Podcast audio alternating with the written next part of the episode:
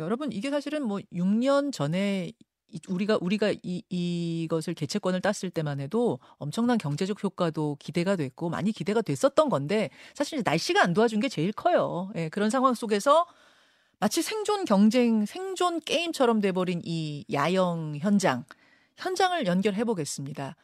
아, 세계 잼버리 대회에 보이스카우트, 걸스카웃을 통솔해서 간 선생님들이 계세요. 예. 그 선생님, 선생님 참가자 중에 한 분을 연결합니다. 익명으로 만나보죠.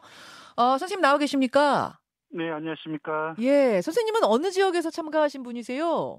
아, 저는 그 제주도에서 참가했습니다. 예. 몇 명의 대원들 통솔하고 오셨습니까?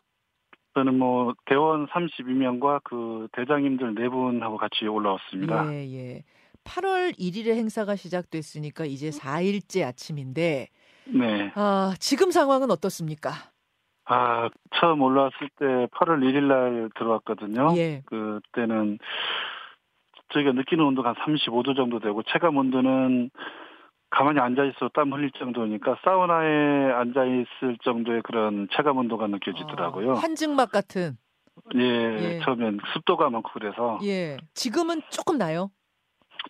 지금도 낮에는 그 더위는 마찬가지인데 그나마 밤에는 예. 조금 시원해서 예. 그잠 자는 데는 아주 큰 어려움은 없는 것 같아요. 아이고 다행입니다. 그나마 네네네. 지금은 밤에는 잠은 잔다. 네. 아 그런데 지금 이제 낮에 활동해야 되는 시간이 많아요. 네. 가장 큰 문제는 뭐라고 보십니까? 아무래도 지금 찜통 더위와 싸우는 게 가장 큰 문제인 것 같습니다. 어, 낮에 그. 뭐 야외 행사니까 이게 네. 에어컨을 트는 건 의미가 없겠지만 그래도 뭐, 뭐 최소한 선풍기라든지 아니면 뭐 얼음이라든지 이런 거는 좀 충분히 제공이 되나요? 아, 전기가 그 영재는 원래 그 전 세계 스카우트 대회 할 때 전기는 안 들어오는 게 기본이라서 아, 그 영지 내에는 전기가 없어서 에어컨 선풍기 설치는 불가능하고요. 예, 예. 그 아직까지 얼음이 한 번도 공급이 안 됐었는데 예. 그 여론이 들끓는 건지 모르겠지만 어제 처음 저녁에 얼음 한 덩어리가 지급됐습니다. 아, 그러니까 아니 이 이게 지금 세- 상상도 못할 정도의 더위가 온 거 아니겠습니까? 예, 맞습니다. 그러면은 원래 평소에는 전기 공급을 안 하는 게 원칙이더라도 지금은 좀 전기를 공급해서 뭐 대충 선풍기라도 좀 돌아가게 했으면 어떨까 싶은데 선풍기는 고사하고 얼음도 한 덩어리가 어제 처음 지급됐어요. 네네네네. 그래서 그 대원들이 그 식수대 물그 지금 온도가 너무 높아서 밖에 놔두면 따뜻할 정도의 물을 마시고 아직까지 계속 생활했었습니다. 그래도 좀 개선이 좀 되는 것 같아서 그나마 다행이라고 생각합니다. 얼음 한 덩어리가 들어왔으니까. 예, 그래 오늘도 뭐 들어오겠죠. 아, 참. 선생님 이 저 잼버리 지도자, 그러니까 보이스카우트, 걸스카우트 지도자 생활하신 지는 얼마나 되셨어요? 저 17년 됐습니다. 17년. 그러면은 뭐 세계 잼버리가 아니더라도 이런 식의 야영 행사 많이 해보셨을 텐데, 네네네. 예, 그럼 뭐 그 취지도 누구보다 잘하실 텐데 네네. 지금 이 정도의 더위를 경험해 보셨습니까? 아, 글쎄요, 이렇게, 그, 자체적으로 저희들이 그, 저희 지역대에 살 때는 이런 더위를 많이 경험해봤지만, 음, 그 기본적인 여건들은 해결하면서 했었거든요. 근데 여기서는 기본적인 여건들이 해결이 안 되니까 더 힘든 것 같아요. 기본적인 여건. 일단 지금 더위에 뭐 시원한 얼음이라도 좀 제공해야 되는데 그게 안 된다고 하셨고 그거 외에도 또 예. 어떤 불편이 있으신 거죠? 그리고 저희들이 뭐 식수대가 지금 설치돼 있는데, 이제 취사하고 이제 설거지 하는데, 땀 젖은 옷을 빨래해야 되잖아요. 네.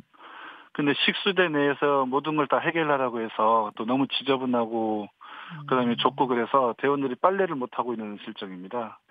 그 과정 활동을 할- 하면서 최소한의 세탁도 하고 이제 샤워도 하고 그 화장실을 쓰는데 그 이동식 화장실이라서 좀 처음 올 때는 너무 지저분해서 제가 네. 화장실을 가지 못할 정도였는데 그래도 아, 아까 잠깐 말씀드렸습니다만은 그 인터넷에서 그 너무 많이 나오니까 음. 그나마 조금 청소는 하고 있는 실정이라서 지금 좀 네. 그나마 좀 많이 깨끗해졌습니다. 아, 지금은 들어가실 수는 있는 상황.